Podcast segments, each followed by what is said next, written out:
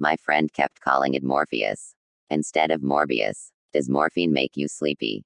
And not pay attention? This movie did. The previews tricked me. Morbius was boring and lazily written, in my opinion. It could have been so much better. The plot of the movie all made sense, it was the details. Dialogue and actors were the problem. The main actor was great. His surrounding cast seemed out of place. Maybe if they make a part two, it will be better.